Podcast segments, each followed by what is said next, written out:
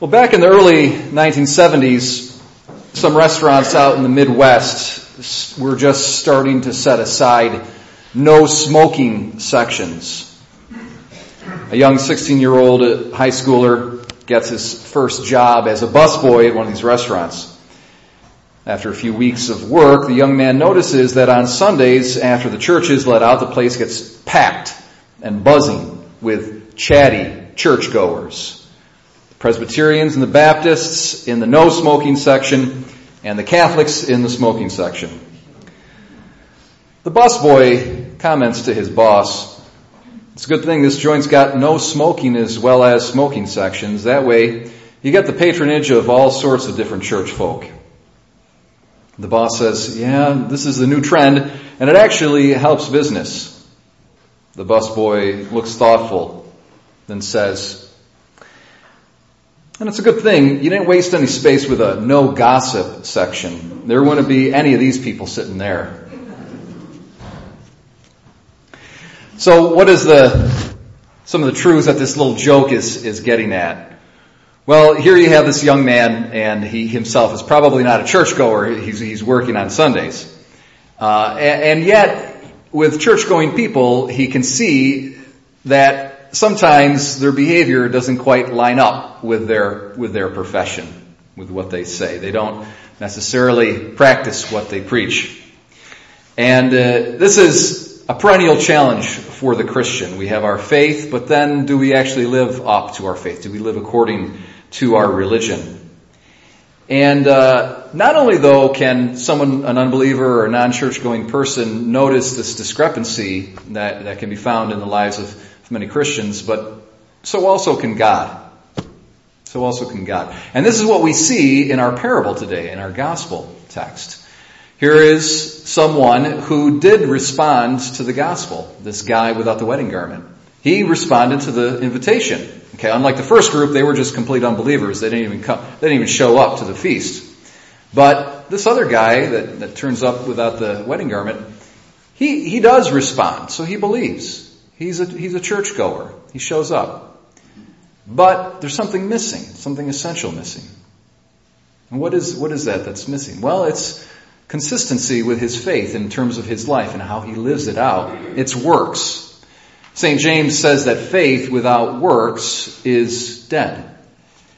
And uh, St. Paul in Galatians says what really matters is faith working through love. So this wedding garment that the guy was supposed to have, first of all, it was provided, the wedding garments were provided by the hosts. Okay, so there really wasn't an excuse for this guy not to have one on. Alright? And uh, we can see it really as, a, as the grace of baptism, which includes necessarily with it love.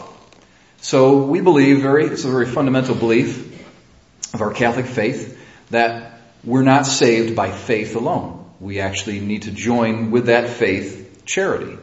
Okay, so that charity is what makes faith alive and makes it truly salvific. And charity is given through baptism, but we can lose it if we live a life that's fundamentally contrary to charity. So here's this what this guy's done. He's basically, you know, at some point he was handed this baptismal grace that included charity and the ability to, to work out that faith through charity, and he lets go of it somehow. And that's what excludes him from eternal life. Now, a few months ago, I got uh, I put out the survey about homilies, and it was very helpful to me. And um, one of the one of the respondents said uh, had some suggestions actually of what I can preach on. So actually, I'm going to do that today. The one suggestion was, how can we love our neighbor? I want you to preach on how we can love our neighbor even when they're nasty and disrespectful. Okay, so how can we love our neighbor even when they're nasty and disrespectful? Because again, love or charity is really of the essence of Christianity and salvation? Well, I think we got to go back to simply reflecting upon our purposes in life. What are our main goals in life? If our main goals in life are simply pleasure, material gain, and the aggrandizement or the kind of the pushing up of oneself, okay, the ego, trying to get ahead of others, if that's our, our goals, and uh, it's very easy to make those your goals, kind of a default way of living. Okay? Because of fallen human nature, it's very easy to fall into that kind of mode of this is my, these are my goals in life. If they are, then what will happen is we will regard other people, just by way of course of natural digression, we will regard other people as either a source of pleasure or a source of pain. We'll like those who give us pleasure and we won't like those who give us pain. All right, we'll, we'll regard others as a means to our own gain. We'll start to possibly be threatened by other people, you know, and there's this kind of whole ego competition that will start out. So that's not a good way to live our lives, and I don't think any of us really want to live our lives that way, but that's part of the problem that we find. You know, we have someone who's nasty and disrespectful, and we, we really have a hard time being civil towards them. And so, so they make us feel bad, and so now we want to lash out, okay? How can we get over this? Well, we, we have to change our goals in life. Instead of our main goals in life being pleasure and gain and uh, self-aggrandizement, we should make our goal the project of making ourselves a gift to others, trying to work for the maximum benefit of our family and our community and our church and our country. Okay? So when we have that as a goal, suddenly we'll find it a lot easier to relate to others even when they're nasty and disrespectful because people are no longer fundamentally sources of pleasure or pain for us, but they're real people. They're real human beings. They've got their own problems. They've got their own past histories, most of which we're completely ignorant of. We don't even know what they were dealing with that particular day when they were nasty to us. Okay? Maybe they confronted some uh, real tragedy in their life and put them in a bad mood. We don't know any of these things. And this is, this is the nature of what it is to be able to relate to people in general. Human beings are a mystery. Every single one of us has great depths to our hearts and to our minds. And when we relate to others not as objects, problems that we have to deal with, but as real persons, as real three-dimensional persons, as deep, profound mysteries, we begin to fi- uh, be surprised about what we can find. Everybody's got potential for goodness. One author I read, he uses the phrase uh, uh, bad news and good news about looking for bad news and good news in people. And he says, if you look for the bad news in others, if that's what you're looking for, you're going to find it. And the bad news is going to eclipse the good news. You will not be able to see anything good about the person if you're looking for the bad news in them. But on the contrary, if you look for the good news in everybody, you probably can't help but notice the bad news as well, but it will contextualize the bad news and relativize it. And you'll be able to put it in its place and say, well, okay, we, you know, he's got these things, but look at these other considerations. Okay, so you look for the good news in everybody. And the good news is that every person is created in God's image.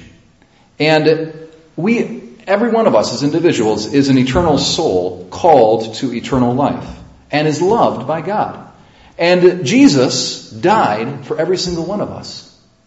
So when we approach our neighbor who's nasty and disrespectful, we can think to ourselves, Jesus loves this person so much that he died for this person. In fact, if no one else existed and just this nasty person existed, Jesus would have gone through everything he did just for that person. That's how much Jesus loves that person. And Jesus doesn't love trash.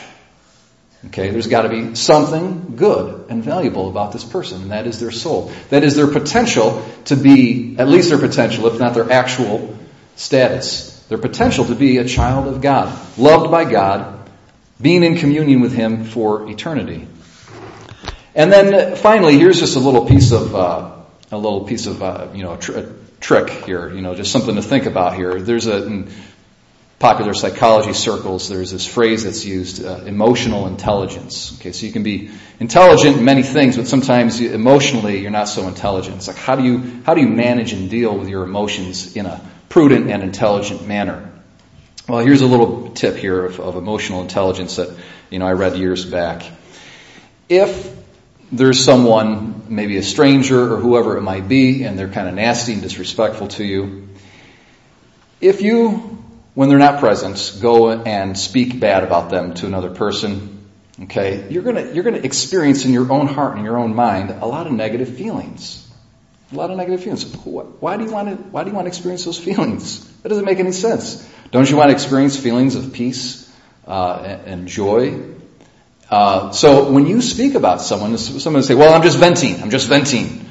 Uh, when you vent, you're throwing gas on your anger and your frustration and your irritability. You're making it worse. Okay, venting is not venting, it's exacerbating the problem. Alright? Moreover, if this is a, someone who's in your life on a regular basis, someone maybe a coworker or whoever it might be that you gotta work with or that you gotta deal with on a regular basis, daily basis even, weekly basis, mark my words, if you speak bad about the person when they're not present, next time you're in their presence, you're gonna feel a lot neg- more negatively about them. Keep doing that, and you're going to be able to completely hardly stand the person. All right? It's a, it's a vicious circle. And what will happen is all those negative feelings will block, will put a block between you and that person so that you actually can't relate to them as a real three-dimensional flesh and blood human being person. And you will be able to miss, and you'll miss the mystery and the depth and the beauty uh, that that lies, the potentialities that lie in that person. So in closing, my brothers and sisters, let's respond to this king's invitation, to God's invitation. Let's show up to the banquet. So let's believe, let's have faith, and let's go to church. But let's not forget the wedding garments of charity. This is the true mark of a Christian. It's charity that makes us known as Christians, not just to non-Christians, but most importantly, to God.